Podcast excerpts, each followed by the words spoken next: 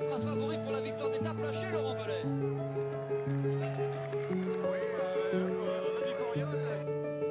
C'est gentil Thierry, pardon. Il fait pas de vélo le Thierry, on voit bien. Il vient du foot le Thierry, on voit bien, on voit bien.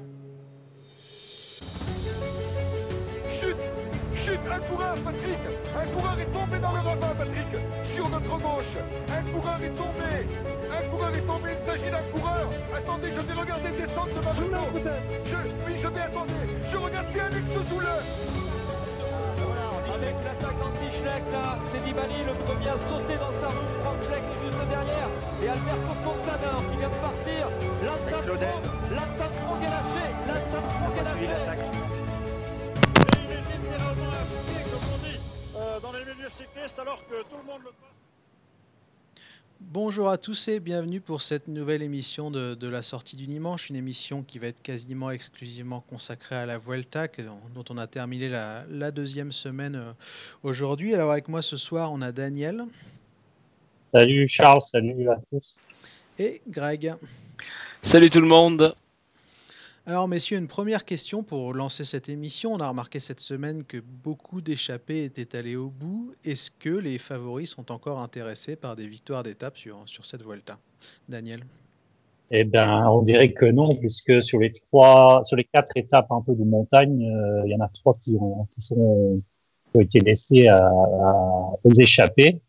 Euh, après, bah, on peut s'interroger sur le pourquoi du comment. Je pense que c'est un peu la même chose qu'on a déjà vu sur le Tour de France et sur la Vuelta. Ça, c'est- encore accentué. Euh, tu as aussi remarqué ça, Greg Oui, ap- après, il faut, aussi dire que le vainqueur du jour, c'est plus, c'est pas n'importe qui non plus. Et que c'est intéressant, voilà, il, a, il a eu quand même des circonstances favorables aujourd'hui, puisque c'est le coéquipier du leader, donc il a eu le, le beau rôle dans les échappées.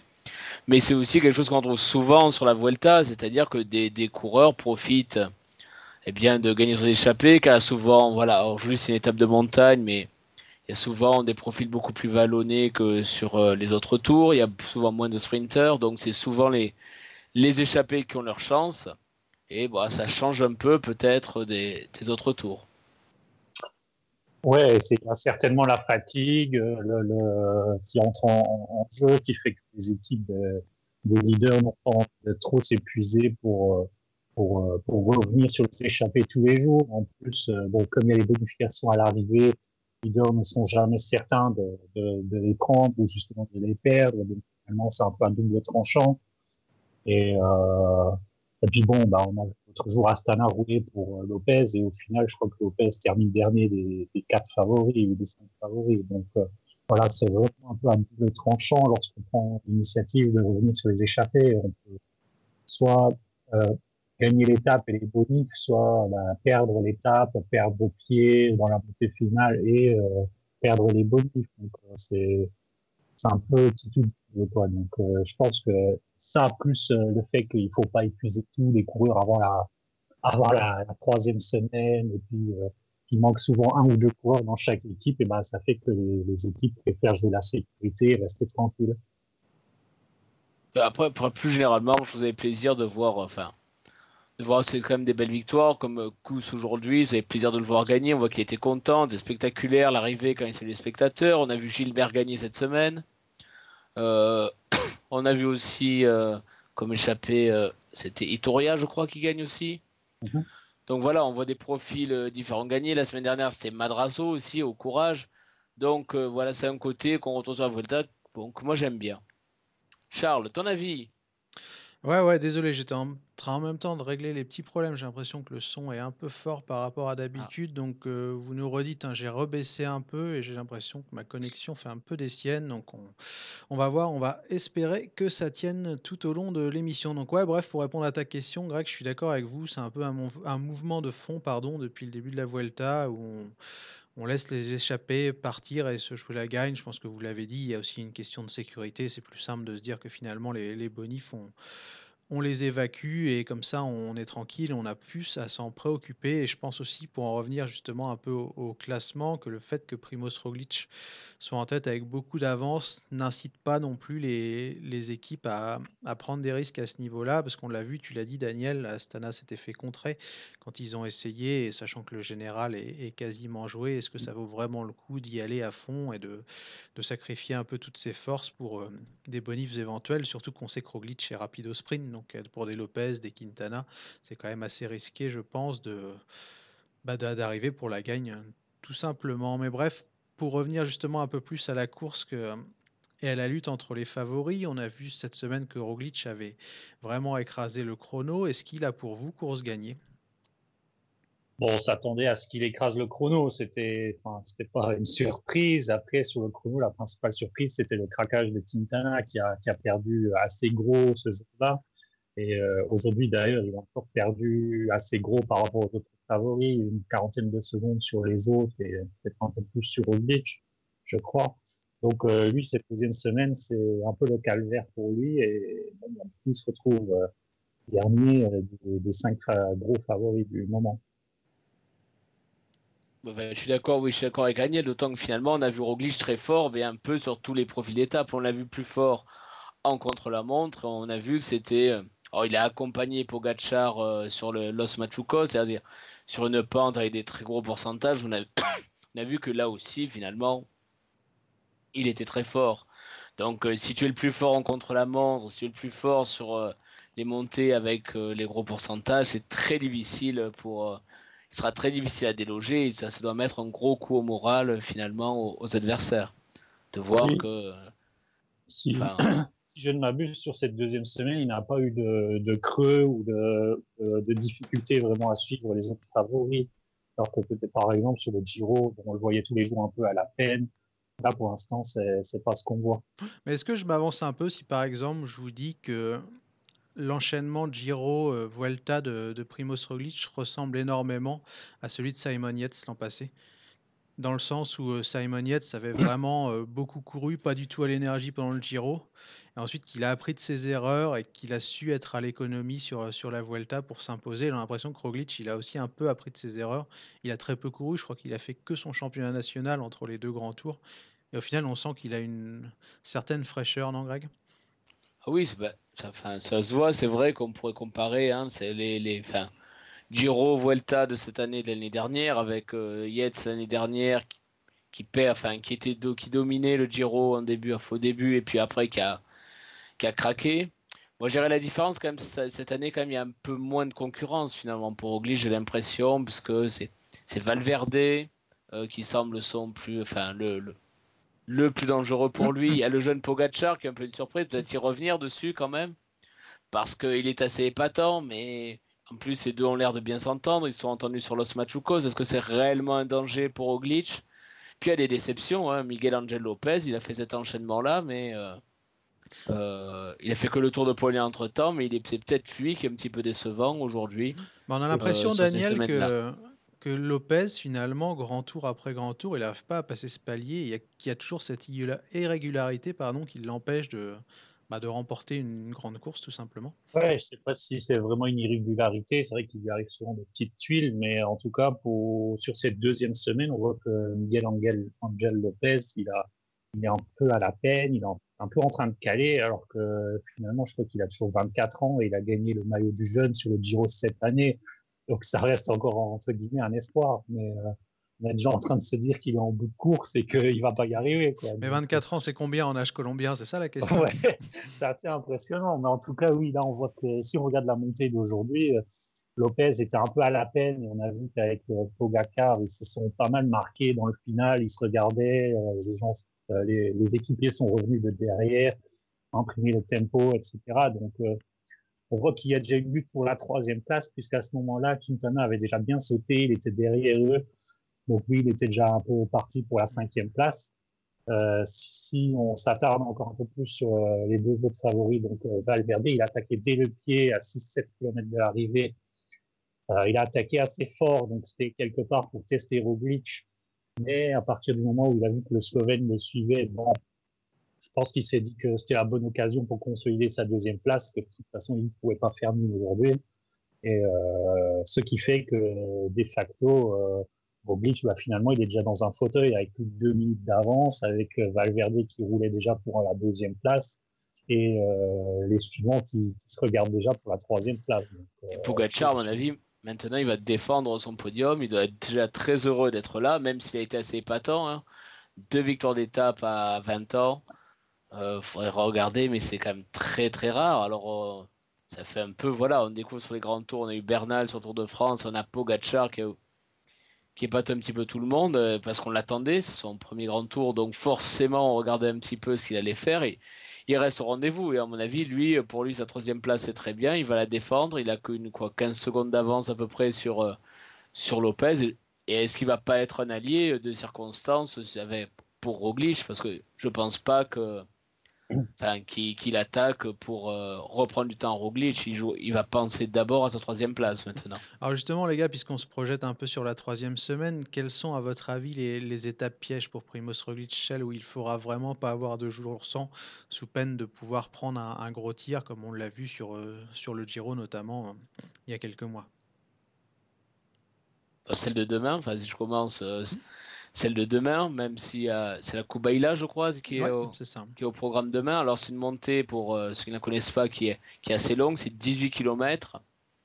C'est assez rare de voir euh, des, des montées aussi longues sur la Vuelta, mais c'est seulement à 6%. C'est-à-dire qu'il n'y aura pas de gros pourcentage.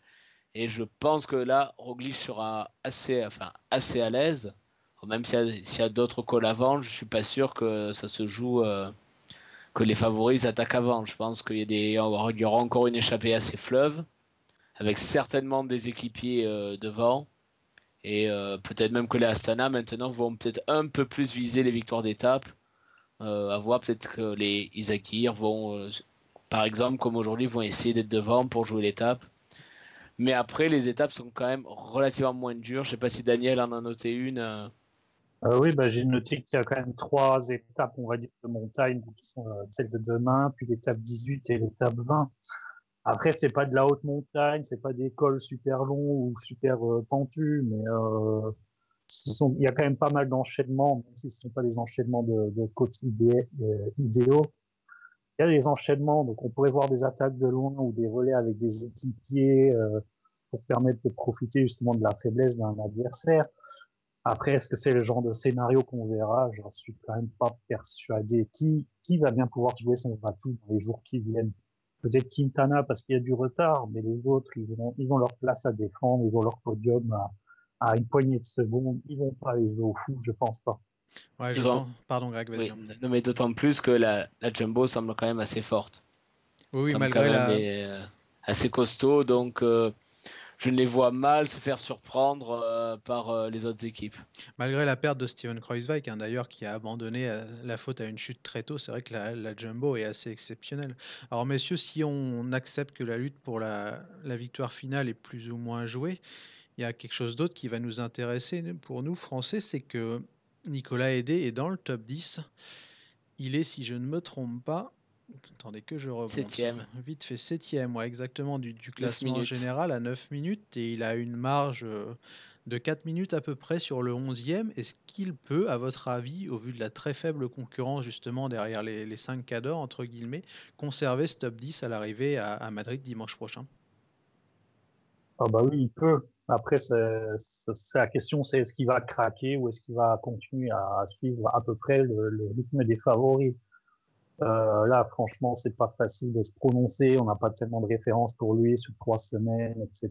Mais bon, vu comme il est parti, sauf euh, sauf euh, déconvenu, euh, ça devrait ça devrait pouvoir le faire quand même. Alors, si t'étais. Pardon, vas-y, Daniel.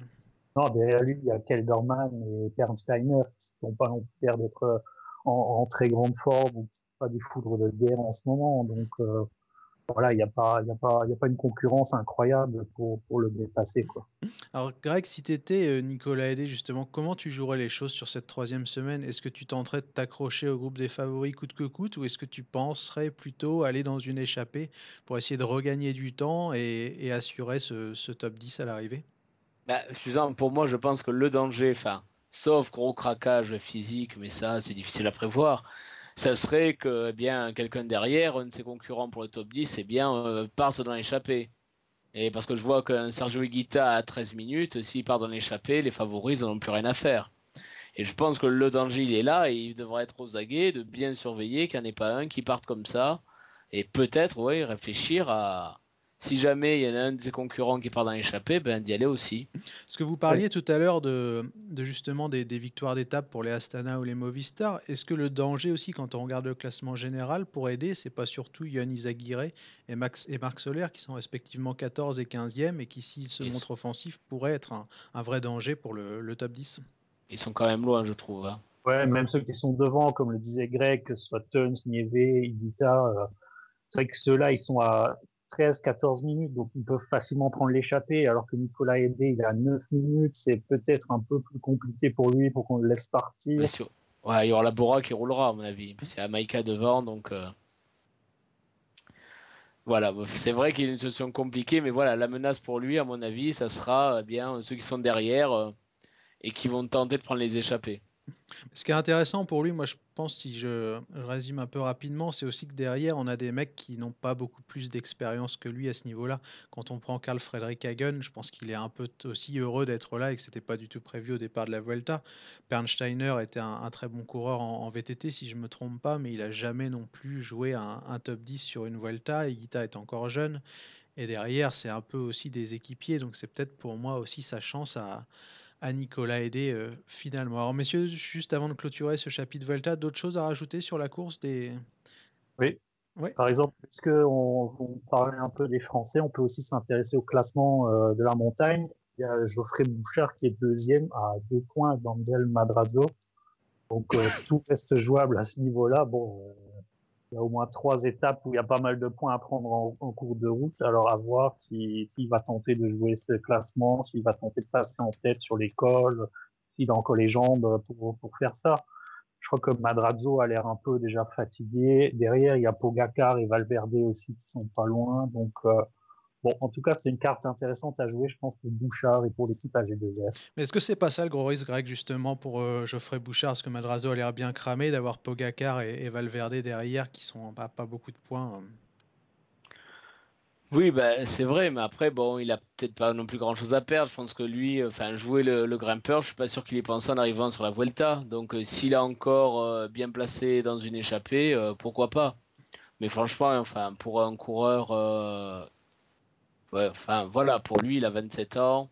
C'est, euh, il a pas fait, je sais pas s'il a fait énormément de grands tours, mais voilà, je trouve un meilleur grimpeur sur la Vuelta, ce serait quand même euh, un joli coup pour lui. C'est quasiment inespéré, je pense, que quand il est arrivé là en Espagne, il pensait pas être au, à la lutte pour le meilleur grimpeur. Ce serait une belle récompense pour lui. Donc il a tout à gagner, il a rien à perdre finalement. C'est vrai qu'il a rien à perdre. En plus, c'est sa première année pro. Il est passé au plus haut niveau euh, justement tard, cette voilà. année à, assez tard, à 27 ans, si, si je me trompe pas. Et euh, il était censé être équipier de luxe pour, pour Pierre Latour au, au, départ de la course et il se retrouve potentiellement maillot à poids. Enfin d'un grand tour, donc je pense que c'est effectivement assez exceptionnel. Théo rappelle d'ailleurs qu'il a gagné le Tour d'Alsace l'an dernier.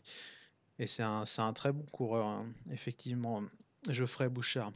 Alors bref, je pense que messieurs, on arrive déjà quasiment à 20 minutes d'émission, donc on a fait le tour de, la Vuelta. On avait prévu un petit débat, parce que c'est vrai qu'on en a parlé entre nous cet après, mais ça fait longtemps qu'on n'a pas fait un petit débat euh, entre nous sur un sujet particulier. Alors je vous propose d'évoquer la, la, sélection française pour, pour les championnats du monde euh, sur route. Je vais vous la rappeler avant de, avant de l'évoquer ensemble, alors Julien Lafilippe, forcément leader unique. Derrière, on a Julien Bernard, Rémi Cavagna, Tony Galopin, Christophe Laporte, Anthony Roux et, Florian Sénéchal. Alors, messieurs, est-ce que vous êtes contents de cette sélection? Est-ce que vous avez des, choses à dire par rapport à ça?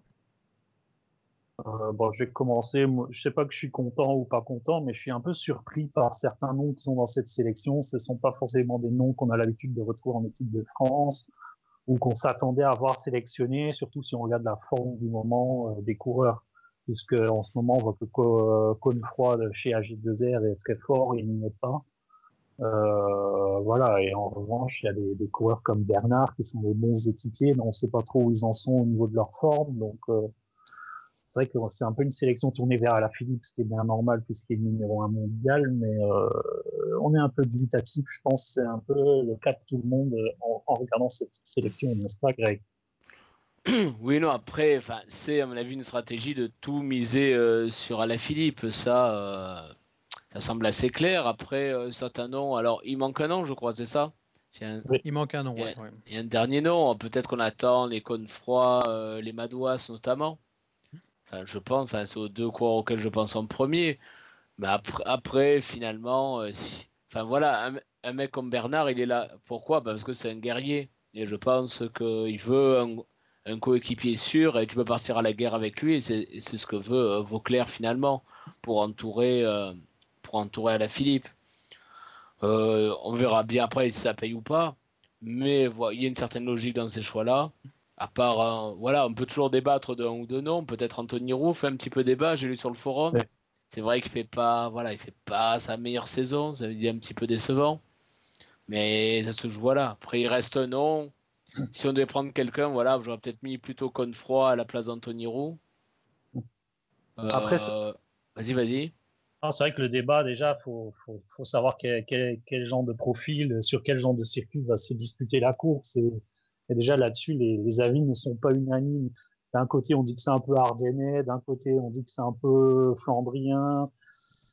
C'est un peu, donc déjà, on ne sait pas, et du coup, euh, le profil des coureurs, on ne sait pas trop non plus. Il y, a, un- il y a un peu à boire et à manger dedans. Et c'est vrai que c'est plutôt des profils d'équipiers, ce qui est bien logique.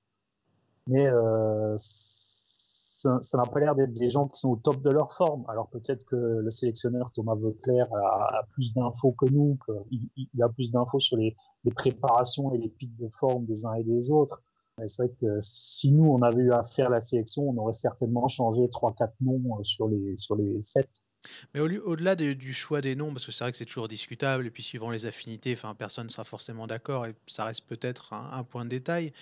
Mais est-ce que la- l'erreur ou la, la potentielle erreur, c'est pas de refaire la, la même chose qu'à Bergen, où on avait choisi justement d'emmener un, un Julien à, à 100% en se passant d'un sprinter? Et là, comme on ne sait pas non plus vraiment lire ce parcours, comme c'était un peu le cas à Bergen, et qu'on voit que par exemple Matteo Trentin va être là pour l'Italie, qu'il y aura des, Michael Matthews, qu'il y aura d'autres sprinters déjà d'annoncer dans d'autres équipes comme Sam Bennett, est-ce qu'on ne prend pas un gros risque encore une fois, selon vous, en oubliant de prendre un sprinter majeur? Parce que sans faire offense à Christophe Laporte, si on se retrouve à, à 40 et qu'il est là, il ne sera pas capable de battre, je pense, Sam Bennett et, et Matteo Trentino et Daniel. Tu voulais intervenir? Ouais, bah, d'un autre côté, je crois que Viviani a dit que le parcours serait trop compliqué pour lui. Donc, euh, même, euh, disons, entre les sprinteurs, ils sont pas trop d'accord entre eux. Et si on lit un peu entre les lignes la déclaration de Vauclair, je crois qu'il a il dit qu'il a parlé longuement avec Desmar, qu'ils ont discuté, et que, bon, finalement, il ne l'a pas pris, parce qu'il a pris un leader unique, qui veut dire pour moi que euh, Desmar souhaitait aussi être leader sur, sur ce mondial, ou en tout cas pro- avoir un, rôle protégé, puisque de toute façon, si tu amènes un sprinter, faut le protéger. Donc euh, après, c'est vrai que sur sa forme du moment et ses résultats de cette saison, c'était aussi discutable. Donc euh, ouais, c'est on a un peu du mal à s'exprimer pour le à l'heure actuelle, je pense, et je me dis que c'est à la fin de la foire qu'on va compter les bouses. Alors si je peux poser la question, Greg, on, on parlait de Cosnefroy tout à l'heure. Est-ce que prendre un Brian Coca en huitième nom, ça pourrait pas être une, une bonne idée? Juste au cas où. Oui, je sais pas, bah, il y, y a déjà au cas où la tu l'as dit, c'est pas non plus. Enfin, il a gagné quand même le tour du Poitou-Charentes. C'est Quand vrai, même. avec une grosse Ouais, concurrence. Euh, Quand même. Hein. Alors, plus sérieusement, euh, c'est toujours difficile à dire euh, dans- ces cas-là, parce qu'après, évidemment, il faut voir la course, voir le profil, il faut voir le déroulé de la course.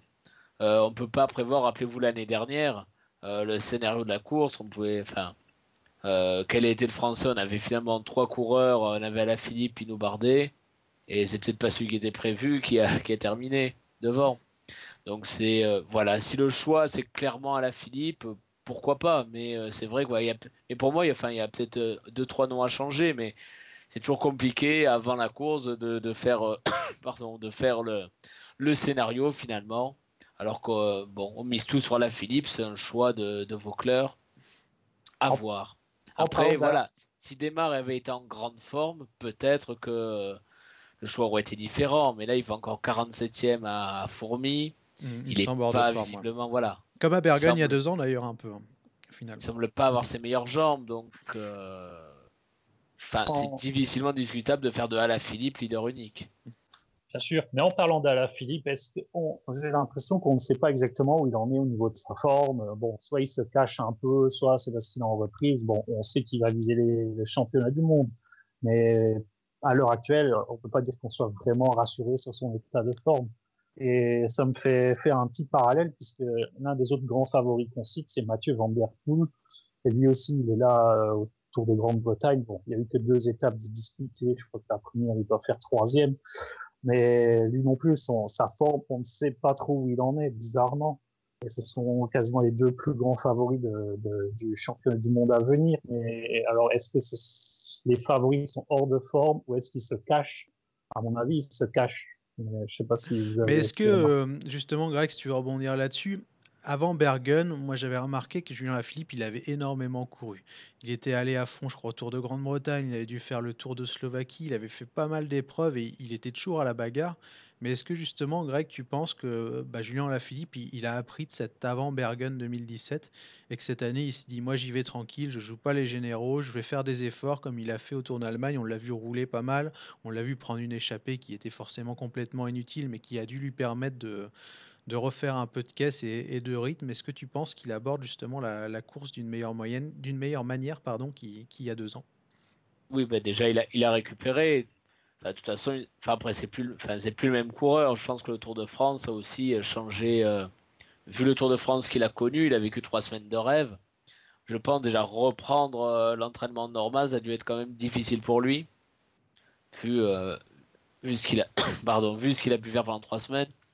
Il a eu fait que le Tour d'Allemagne, donc oui, j'espère qu'il sera, enfin pour l'équipe de France, qu'il sera plus frais euh, et que euh, il se prépare et que voilà, il va se remotiver, se remettre un petit peu dans le bain pour être euh, performant. Mais après tout, voilà, yeah, ça, sera, ça jouera sur une course d'un jour, c'est toujours très particulier de juger, mais c'est valable aussi pour tous les autres coureurs. Hein, pour côté allemand, côté italien, Trentin a gagné, je crois, il y a, il y a pas si longtemps, il a brillé. Donc, ouais, il a gagné aujourd'hui au Tour de Grande-Bretagne. Voilà il a gagné, donc c'est toujours difficile sur une course d'un jour, hein, voilà, de voir, on est en fin de saison, qui est en grande forme, qui est fatigué, qui est bien prêt. C'est toujours un petit peu voilà, le climat particulier des, championnats du monde. C'est vrai que c'est un peu particulier, on aura l'occasion d'en reparler puisque ça va bientôt arriver. Alors messieurs, pour clôturer l'émission, parce que ça touche à sa fin, je vous propose de renouer avec notre tradition des pronos. Donc mettez vous aussi vos pronos sur le, sur le chat et, ensuite en commentaire si vous écoutez le replay. Donc je vais vous proposer de me pronostiquer la, la place de Nicolas Aidé au général dimanche prochain et forcément le podium de, la Vuelta. Nicolas Aidé, il fera huitième. Bon, la dernière fois, le podium, j'avais pronostiqué Quintana premier, donc là, c'est un peu râpé, donc euh, on va rester sur Roglic. On refera et... une émission samedi soir si on s'est trompé au cas où. Quoi. et Valverde, euh, Pogacar derrière, je pense que ça va pas bouger. Lopez, j'ai l'impression qu'il est en bout de course. Alors moi, je trouve que c'est un peu triché de faire les pronos maintenant, parce que moi, je reste sur mon prono à l'origine de la Vuelta. T'avais dit quoi? Roglic, Roglic Valverde, Pogacar. Ah, c'est pas vous mal. Vous pouvez réécouter, vous pouvez réécouter. Ouais, ça demande vérification. Ouais, ouais, il va falloir qu'on. Il y a beaucoup de mauvaises foi chez les commissaires en général, donc on va vérifier tout ça. Donc je reste sur le podium aujourd'hui et Nicolas Aidé, je, je le vois 9 Alors à mon tour, du coup, pour clôturer, moi je vais miser aussi sur Roglic, forcément, devant euh, Pogacar et, et, Valverde, mais juste pour faire un peu euh, différent, je vois Valverde peut-être perdre du temps un moment en fin de troisième semaine et la place de Nicolas Aidé, euh, allez, euh, neuvième, on va dire. Copieur. Copieur, ouais, toujours copieur. Je vais pas le mettre premier, sinon c'est pas crédible. Bref, messieurs, sur ce. Oui. Maillot à poids, on voit qui eh ben, Ah ouais, on peut y aller sur le maillot à poids. Ah. Baptiste n'est pas là, on peut déborder un peu. Maillot à poids, les gars. non, alors, là, maillot à poids, que je regarde le classement. Euh... rapporte les, les, cols de première catégorie, ça doit pas être beaucoup. Ouais, ça, on sait pas. Alors là, c'est beaucoup de questions à poser. Hein. on est un peu débordé là par les événements. Alors, le règlement de la Vuelta, là, alors. On se rend compte qu'on euh... a bien préparé l'émission, quand même, c'est assez ah. phénoménal. À part Bouchard et Madrazzo, il n'y a que les favoris. Bon, les favoris peuvent apprendre des points sur les, sur les arrivées, mais pas les points en Ouais, parce que attendez, les gars, depuis le début de l'émission, vous avez dit que les, les favoris joueraient pas les étapes, donc vous pouvez pas vraiment les mettre oui. en, en, maillot ah, à poids. Oui, oui. Non, non, donc euh, ça sera pour euh, Bouchard ou Madrazzo, certainement. Bah, je vais lequel sur Madrazzo, allez. Daniel Bouchard ou Madrazo? Bouchard, Bouchard. À moins qu'un un autre larron vienne tirer un- les marrons du feu euh, euh, si- s'il y a 7 points à prendre, mais j'en Bah, suis pas sûr. on, on a Woodpulse qui est 9 au classement et qui a l'air en grande forme. Peut-être on, on peut miser sur lui. Bref, sur ces belles paroles, messieurs, moi je vais miser sur Bouchard et on vous souhaite une excellente soirée à tous. Au revoir. Salut Ciao, ciao.